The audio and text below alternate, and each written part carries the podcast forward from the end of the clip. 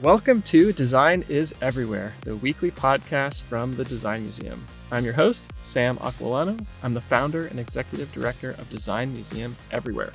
Each week on our show, we tackle a different element of design and explore how it impacts our everyday lives.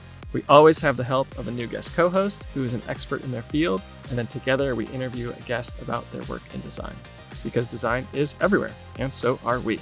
This week, we're chatting about vaccine hesitancy. I'll be joined by Jen Briselli, Chief Design Strategy Officer at MadPow. And then later on, we'll chat with Dr. Rafael Perez Escamilla, Professor of Public Health, Director of the Office of Public Health Practice, and Director of the Global Health Concentration at the Yale School of Public Health. Together, they'll talk about science communication that's designed to be effective.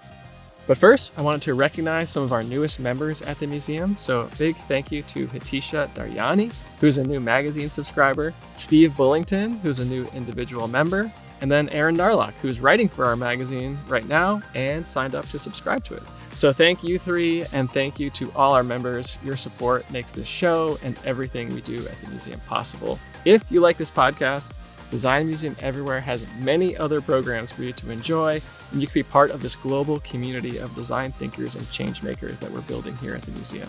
So, through our online exhibitions, live events, our magazine, we provide our members with unique opportunities to learn about, engage with, and experience design. So, visit designmuseumeverywhere.org and click on membership.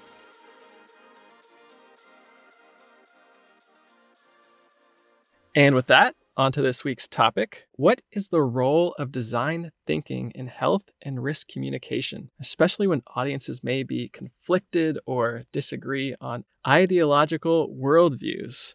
MadPow's Chief Design Strategy Officer, Jen Briselli, published a two part series titled Designing Science Communication that starts to help answer this question. She explores how four archetypal worldviews influence perception and provide strategies for communicating with, and persuading when necessary those folks across the worldview aisle, especially on topics related to health, science, and risk information. So I'm joined by Jen Briselli, my guest co host this week, to learn more about her work and the role of design in science communication. Jen's a lifelong learner with an insatiable curiosity and deep passion for science, education, and empowering people through design.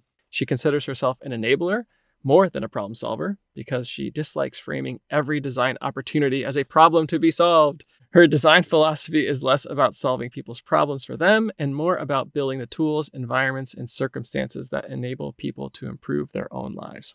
At MadPow, she does just that, leading their delivery practices as the Chief Design Strategy Officer. Jen, welcome to the show. Thank you. I'm psyched to be here to start, I mean, you've spent a lot of time between like the scholars of like research around these important topics, the practitioners of science itself. Where is the like miscommunication? What's getting lost between like the folks who are doing the research and the science and maybe the folks who need to hear it the most?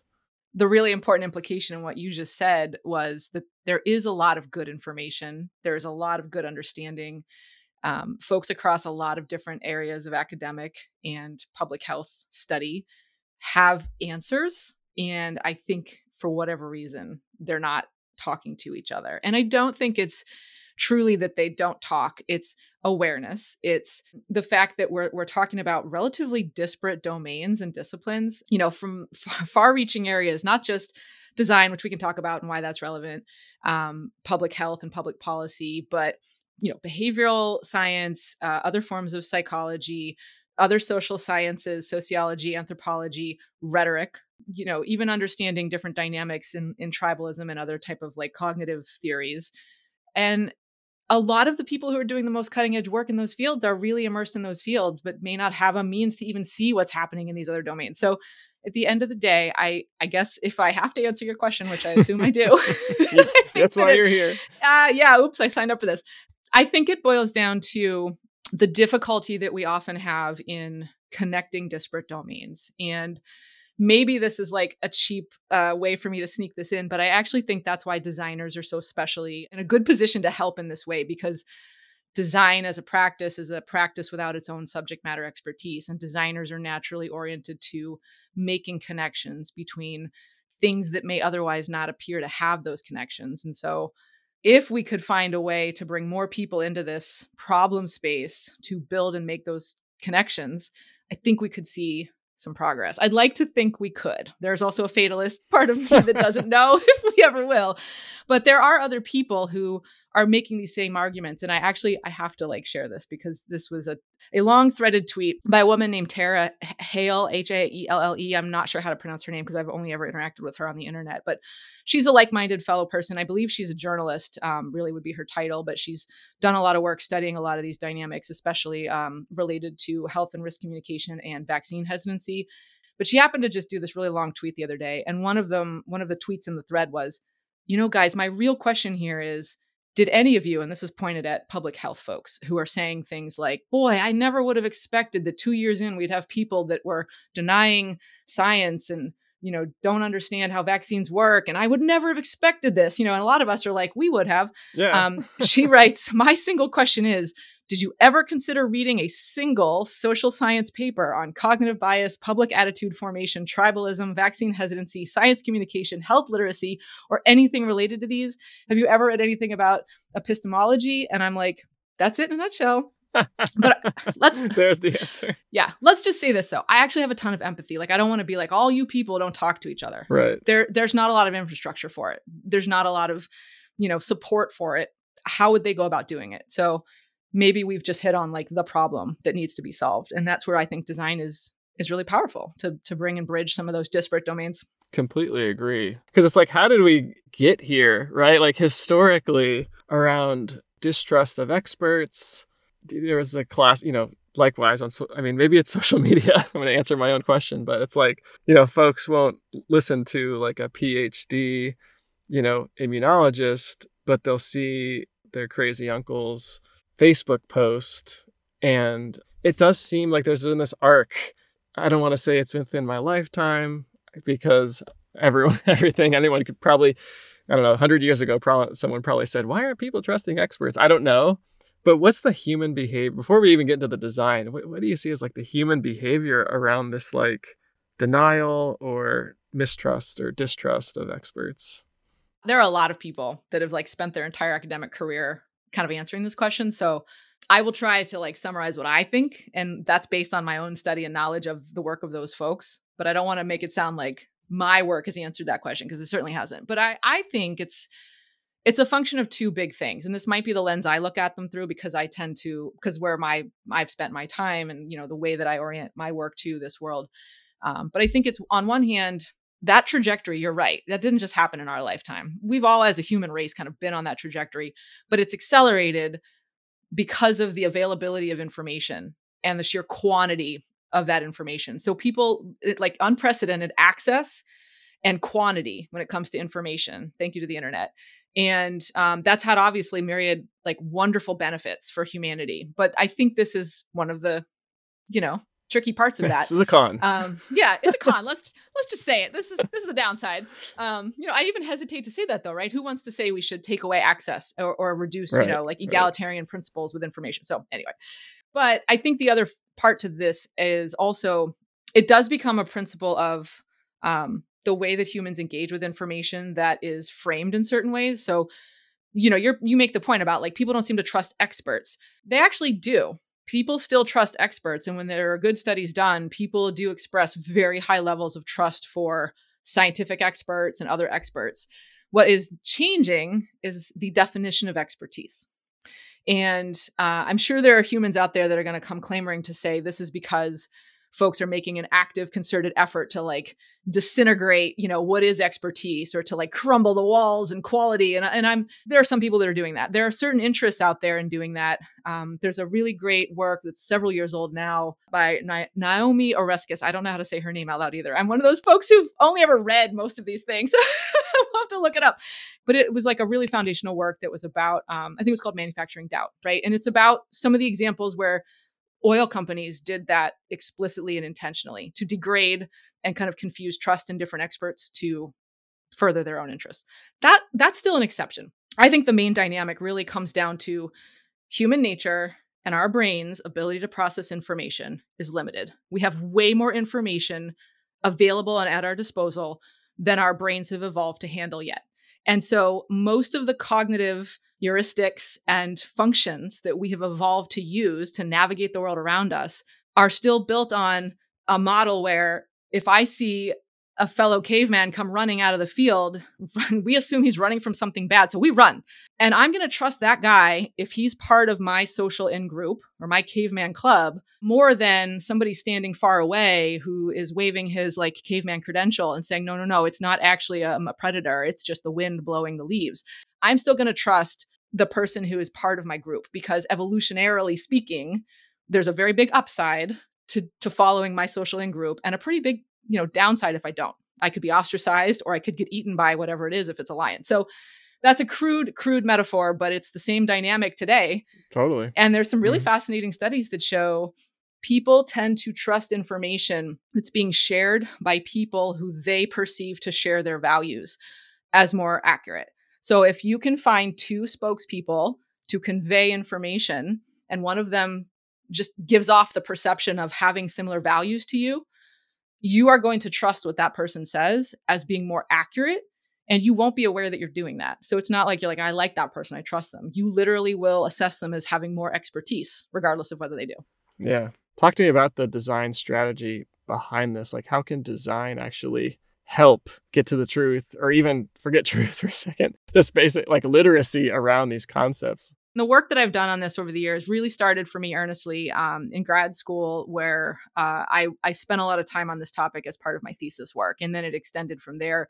But really, it came out of the question how do we take a design thinking or human centered design approach to science and risk communication? And this was partly sparked by my past i was uh, i majored in physics and i was actually a high school physics teacher before i decided to transition into design so science and education are in my dna as well and what ended up kind of coming out of this work was the realization very much like that there are a lot of really amazing insights locked in these different domains that I don't think people have ever connected them to each other. So I spent a lot of time doing that. Uh, you know, this was a couple years ago. And when I when I write on this topic or when I've shared on this topic, um, it's kind of gone up and down in relevancy over the years. So right after grad school, you know, I made the rounds. I was sharing this at conferences like South by Southwest and the American Association for the Advancement of Science. Like those are wildly different ends of the spectrum. And it was very interesting for a lot of those audiences, but it kind of was not all that interesting for the last few years uh, until the pandemic showed up again. And now suddenly people are saying, wait, how, what how are people not responding to what the experts say we should do this is a risk communication problem et cetera um, so it's been it's kind of been precipitated by interest in the topic. Um, and that's to me one of the main challenges that we don't often care about this until it's already a problem and you're not going to solve it by reacting to it. You've got to preempt it. But where does design factor in? It basically, if you ask that question, where does design thinking, um, how do you apply a design thinking approach to design or to risk communication? What that boils down to is as a designer, if you're a human centered designer, what are your core principles? You learn or understand about your audience, right? You have to do the work to not assume you know who they are. You, the designer, are not the user. You must understand them, which means not just building empathy, but actually using whatever tools you have at your disposal to build that understanding in a way that expands your notion of their experience or their needs and let them tell that story. So, kind of, you know, acknowledging the user, the end person, the audience as experts in their own experience. So that's like principle number one, right, in design thinking, really. Um, and then another that's relevant here is designing interventions or tools or services or experiences, whatever you're designing, in a way that is designed to have a desired effect, right? Like if I had to give a very basic design definition, it's actively choosing to change the current state into a preferred one right? That's design. Basically that's that's kind of what this is. So now let's ask okay take anything that has a polarized environment around it, like climate change. Vaccine is a good one right now, but even before the pandemic, you know, you could name things like climate change, nuclear power is another good one, gun control is a good one, um, you know, and then I like to think about abortion, right? Big political topics too, where you might say, well, that's not have to do with science, but I bring those up because any of the topics that we could like rattle off like this that have a real polarized kind of um, existence in the in the minds of the public you can understand how people are engaging with those topics based on their cultural worldview based on um, different types of frameworks that exist. And so if i as a designer can can bring those uh, frameworks to my work and say okay this is a means for me to understand my audience and understand why they hold the beliefs they hold then I, as a designer, can design an intervention tailored to that. And this is where I think some people get a little like prickly about this because they'll say, okay, say I want to try to reach people who are like anti vax or climate deniers, you're telling me that I have to engage with them and acknowledge their humanity and talk to them like they're correct. And I hate to say it, yeah you don't actually have to like endorse their position or even like acknowledge or say that you accept their position but i once used this metaphor with somebody else and it got a it got a good effect so i'll use it here. Dogs pick things up in their mouth a lot right? You walk a dog down the street it picks stuff up you yell at it to drop it. I learned early on in pet ownership that dogs don't just do that when they plan to eat something. They use their mouth to feel and understand so they kind of pick stuff up that's gross and garbage not really intending to swallow it, but just to figure out what it is, and then they'll spit it out again. And I feel like as designers, we kind of get to be or could should be good at pick something up, roll it around in your mouth a little bit, and you can spit it out. And having empathy for someone's situation, worldview, whatever, is not the same as endorsing it. So if we can kind of, as designers, use our natural inclination to, to operate that way, we can understand what is going on that leads people to develop a mindset about vaccines or climate change or guns or whatever, and then design, tailor whatever we're doing. Again, whether we're talking about communication, whether we're talking about services, whether we're talking about trying to change minds or just trying to change behaviors, whatever it is, we can do it knowing why those people hold the, the ideas that they have. And more importantly measure the impact of it. That's the other piece that i think makes design a really powerful tool for this is to say let's design something let's pilot it let's learn from it take a very iterative design approach. And i see that really lacking too. You know when you look at the way that anybody in the government and public health is approaching this i see small pockets of experimentation but otherwise not enough design thinking Oh, wow. This is an amazing conversation. Thank you so much for sharing your expertise and breaking this down for us. Yeah, you got it. Listeners, to see and learn more about Jen's work, you can visit madpow.com, and I'm sure we'll post a link to the Designing Science Communication series. And Jen, please stick around, and we'll bring Dr. Rafael Perez Escamilla into the conversation after a quick break.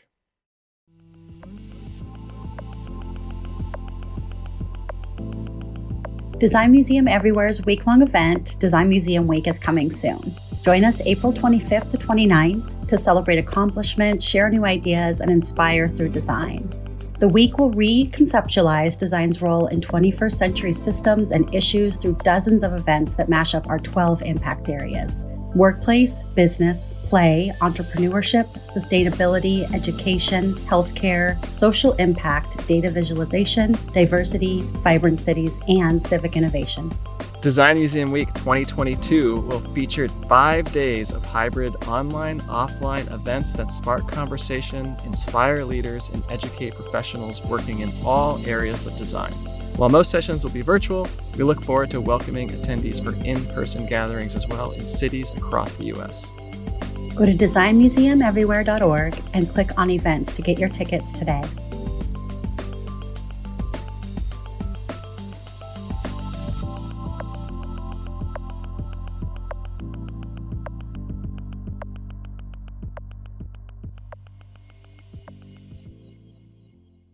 We're back and we're joined by our special guest, Dr. Rafael Perez Escamilla, professor of public health, director of the Office of Public Health Practice, and director of the Global Health Concentration at the Yale School of Public Health. Rafael is a world recognized leader in maternal and child health, a member of the National Academy of Medicine, and also serves as the principal investigator on one of 26 CDC funded prevention research centers. His global public health, nutrition, and food security research program has contributed to improvements in breastfeeding and other maternal, infant, and young child nutrition outcomes, iron deficiency, anemia among infants, household food security, and even early childhood development. And he has been leading a vaccine initiative as part of CDC's Vaccinate with Confidence strategy. Rafael, welcome to the show. Thank you. A pleasure being with you today. Oh, it's wonderful to have you. Can you share a bit of, you know, you've been working in this space. What have you sort of observed and experienced over two and a half years of this pandemic? Like, what, what does that look like for you? You know, that the two words that come to my mind are uncharted territory. This a pandemic of this magnitude had not happened in a hundred years. And given how incredibly globalized the world is, it was uh, just incredible to see how country after country after country after country started experiencing uh, the pandemic. And then to find out that there was a lot of confusion about how to prevent the virus from spreading further. And there was confusion both with guidance at the public level, but also at the individual level. In fact, I hosted the former Surgeon General, eh, the one with the previous administration, for an address at the Yale School of Public Health on this. And essentially, a lot of his recommendations were that masks were not needed that uh, this was going to be nothing compared to the flu. Like, you know, much more people die of flu within a year than the numbers of people that had been affected by COVID. But this was very early on in the pandemic. So there was a lot of confusion. There was a lot of mixed information. And quite honestly, the Trump administration was very un- unhelpful because they were very anti science. And this pandemic really required a very evidence based approach uh, to be resolved. So, what I learned uh, also is that uh, as more and more evidence became available as to the measures that were needed to be implemented. Of course, masks work, in addition, social distancing, extensive testing, and uh, eventually, you know, the availability of the vaccines and now even uh, promising therapies that uh, at the end of the day, this really requires for all of society to participate for the pandemic to be brought under under control. So it became a very complex task because there are anti-vax uh, groups uh, in the country, there are anti-mask groups in the country. There are anti-social distancing groups in the country, and and there are many. Eh, there are many, many, many folks.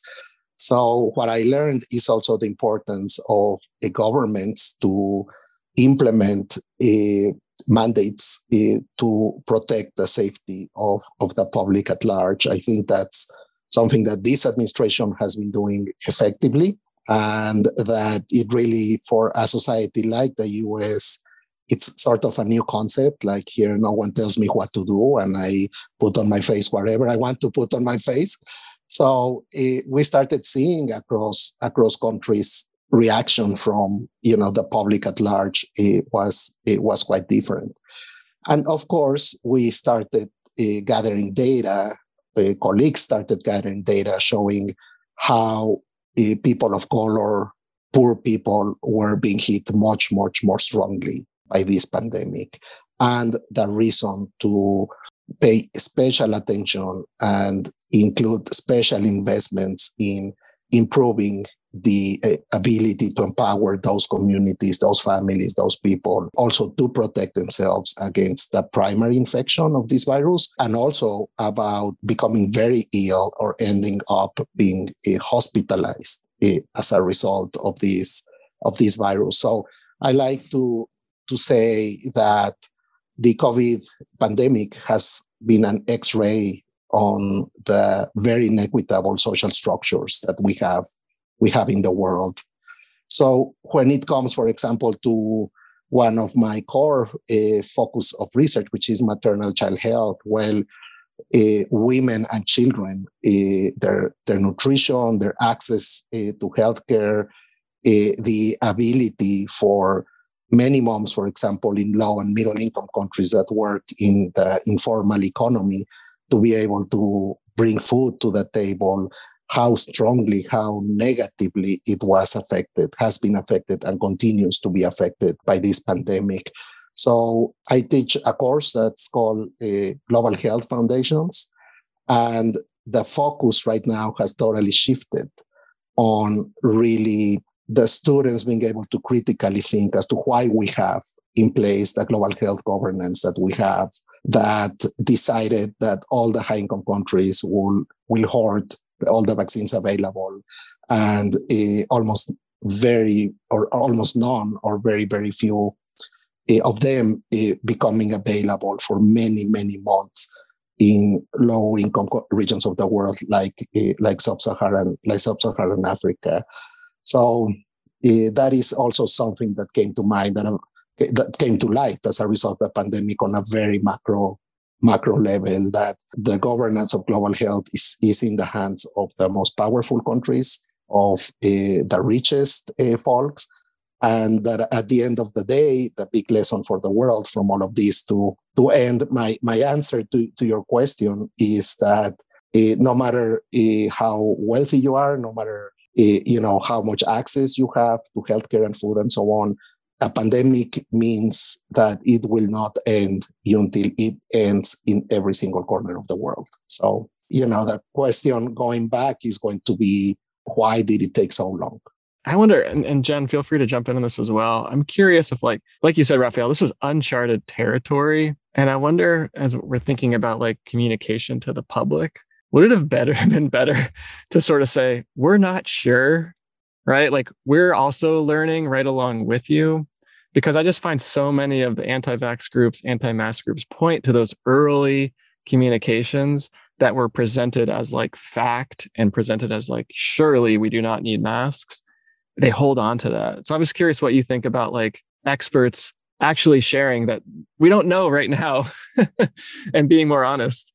Yeah, you're spot on with this question because I think that when it comes to health communications, we have an a D minus or an F eh, in, in the US with regards to explaining the public what the virus is about, uh, what the COVID 19 uh, is about, and also explaining the public in a very coherent way what is the guidance based on what we know for sure almost? What is the guidance based on our most educated guess? And which is the guidance that nobody has any idea where it comes from? Because people got very very confused like suddenly the president of the country, you know, saying that uh, hydroxyquinine, you know, medication to treat malaria was was a panacea. You know, it, talking at a press conference about people, uh, you know, ingesting Clorox or a self-cleaning uh, substance and, and and so on. And it, it's totally, I mean, it's even very very dangerous, uh, dangerous stuff. At the same time, ignoring knowledge because of the politicization of, of this pandemic, which it became almost a, a global spectacle. What happened to, here in the US has happened to a, a great degree in Europe, uh, so to some degree in Europe, Latin America, and so on, but not to the level that it has happened in, in, in the US or, or with uh, uh, Bolsonaro in Brazil uh, as well, a very similar situation. So that is something, Jen, that I would love to talk with you more about.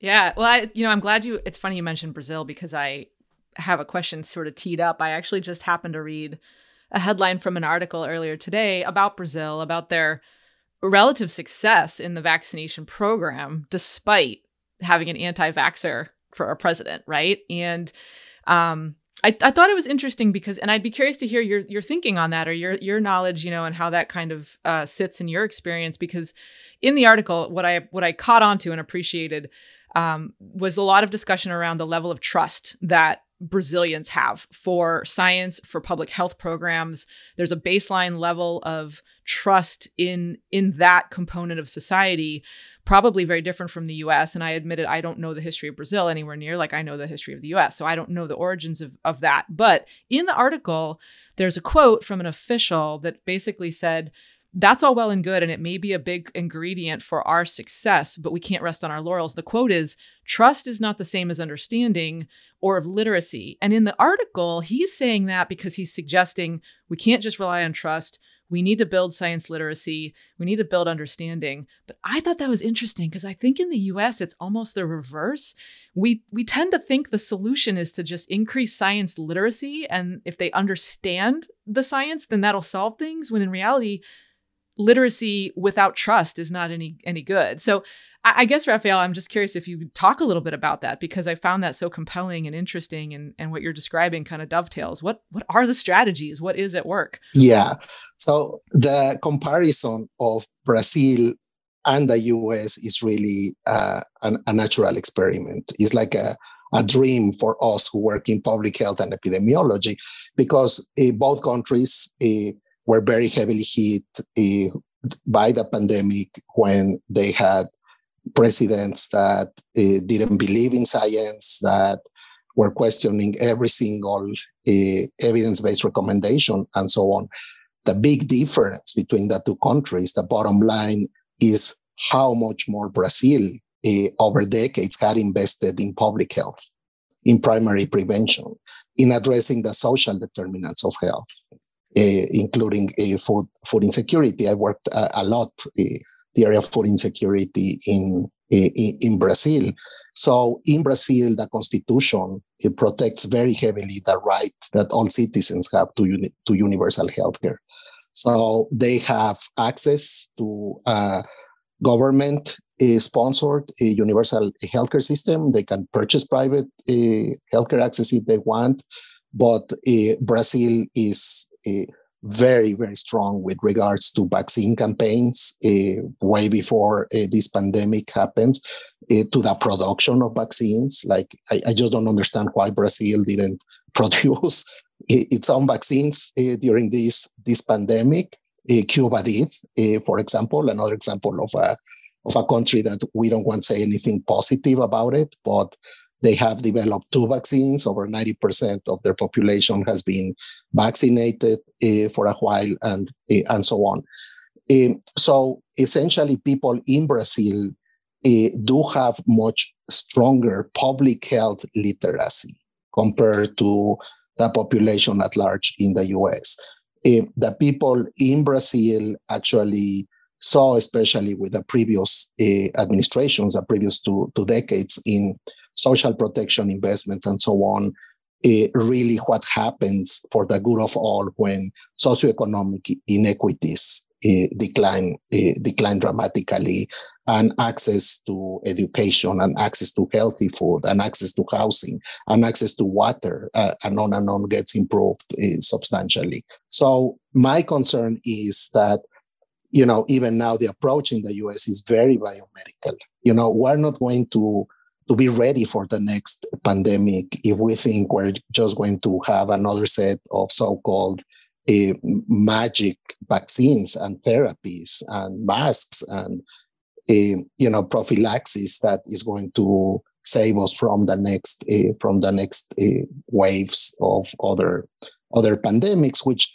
i believe they are going to be much more frequent, uh, like uh, and much stronger, like hurricanes and uh, flooding and, and and and and weather patterns as a result of, of of global warming. So I would I would recommend really for your audience to learn a lot about countries like Brazil that have invested a lot in public health, how how that works in their countries, because that's what we need to address and do a much better job with future pandemics in addition, of course, to the funding of surveillance systems in key hotspots in the world so that in, when it arises, we immediately know that it's coming and try to stop it in its tracks. Eh, the Trump administration defunded all that infrastructure that was left in place by, by President Barack Obama.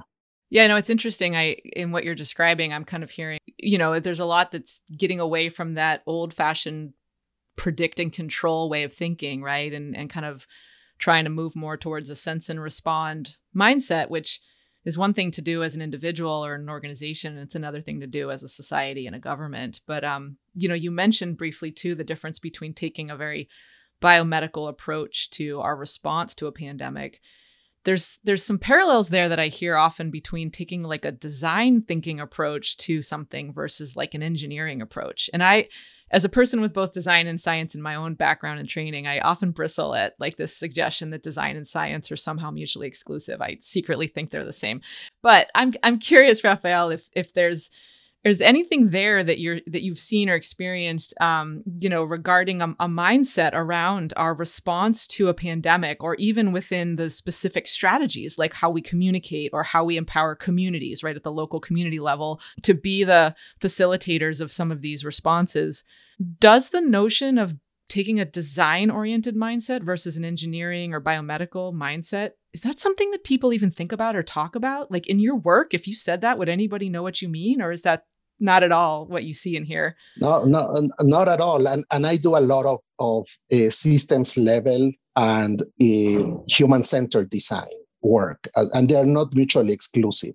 You know, in my in my world, in my in my thinking, uh, obviously you know you need to have a systems level response you need the health sector engaged you need the social protection sector you need the education sector engaged you need the early childhood sector engaged and and and also the employ the labor sector the, the all the stuff that has been happening now with radical changes in the way people work now and, and, and, and so on and that's a systems issue. That's that's something that it, we need to invest in preparedness. You know that those systems know exactly what they need to do when pandemics like these are coming our way. But on the other hand, when it comes to delivering the messages, to tailoring the messages, to providing the access uh, to the resources that are needed, in this case, like like masks, like vaccines, like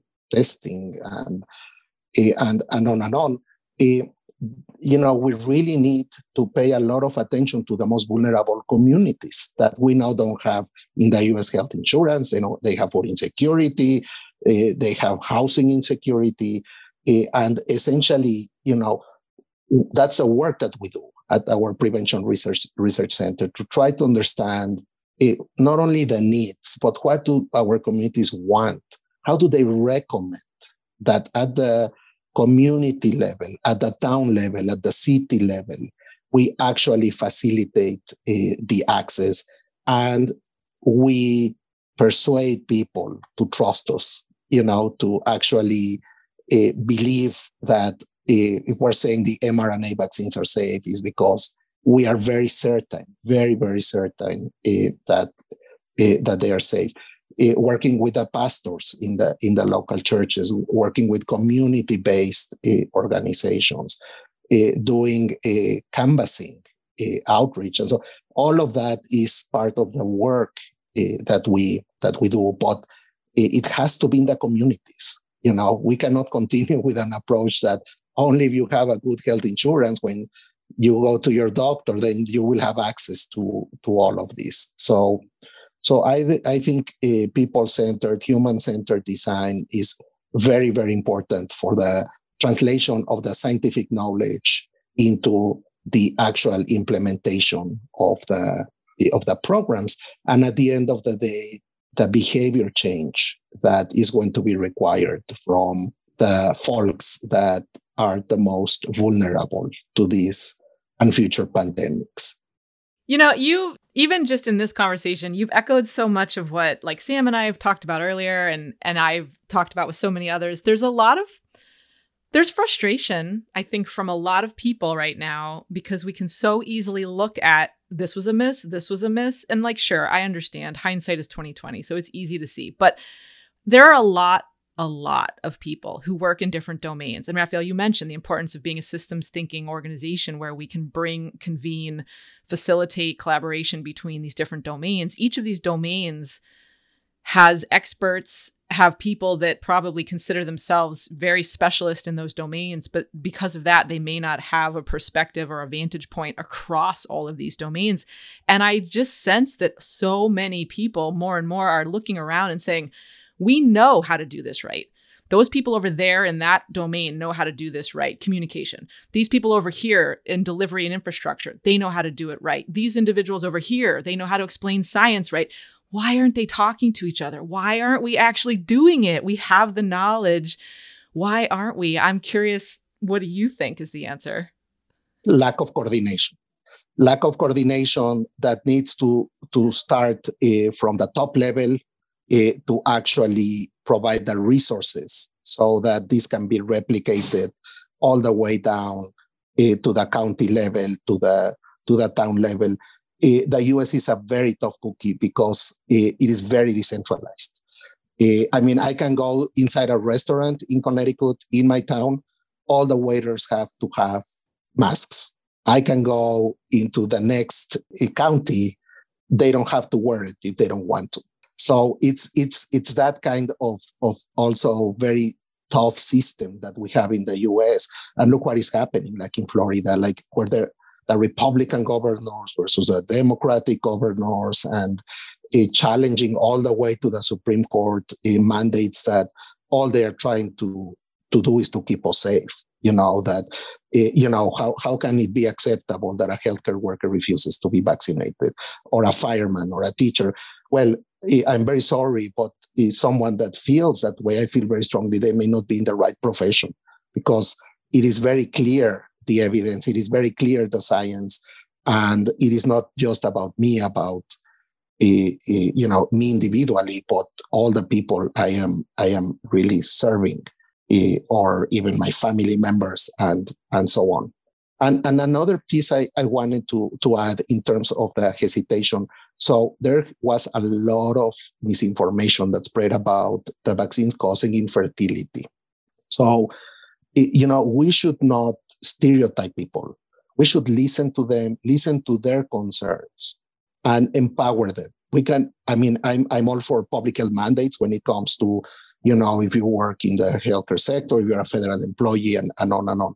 But, you know, but first and foremost is much more effective if people do it as it happened in Brazil. Or the same way everybody's wearing masks in Mexico, where I am right now, because they know it works and they know it. So even though the government may not be uh, putting any kind of pressure on people to uh, to do it. So the persuasion that I like to see is the one that empowers people with knowledge. And back to that point you made b- before, Jen, I, I do think that people get science when it is communicated the right way and, and truthful knowledge. Thank you both so much. I mean, this conversation, I could keep going. It's so critically important to our future. But Rafael, thank you so much for being here and sharing your expertise and perspective. We appreciate it. Thank you very, very much. A pleasure being with you today. Yeah, listeners, to see more of Rafael's work, go visit ysph.yale.edu.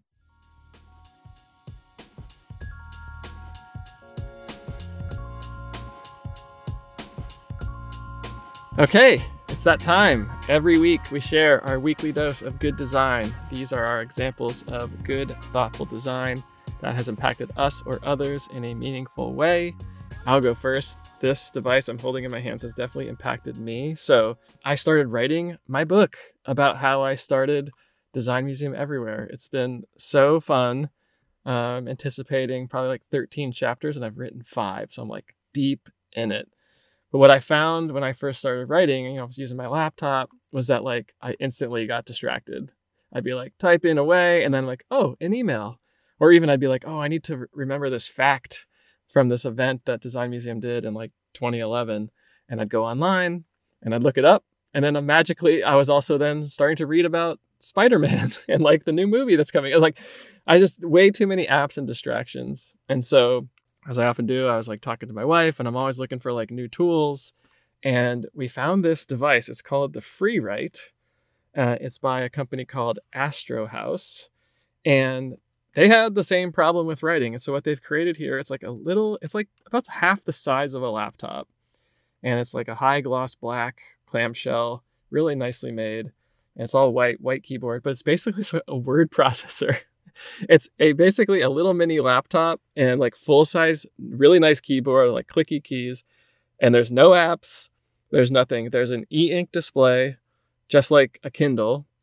The battery life that, you know, therefore is like days. Like you this thing a battery, you could use it for days and it wouldn't run out. So typically to me it's been lasting like weeks without charging. But anyway, all you can do is type on this thing. There is like nothing else to do. There's like no files to organize. There's literally three buttons a, B, C, and those are the three documents you can have. That's it. There are a couple buttons for setting up the Wi Fi because the cool thing is it will automatically sync with Dropbox, or you can, there's a button here that says send. You can always send it right to your email. So you can get it off of this. But I have just loved this. I've written about 30,000 words on this and like way faster than I could ever write on my laptop. There's no distractions. The other thing that's interesting about it, and it's actually kind of like anti design, is it's very difficult to go back and edit on here. There's no arrow keys, there's no cursor or mouse, so you can't like go back and like highlight a word. So these 30,000 words are riddled with spelling mistakes and like notes to myself. But the whole idea is like you just keep going, go, go, go, and figure it out, you know, figure it out. It's all about getting it out of the brain onto the page, if you will. So I love this thing. I've been spending a lot of time with it. It's called the Free Write. We'll post a link.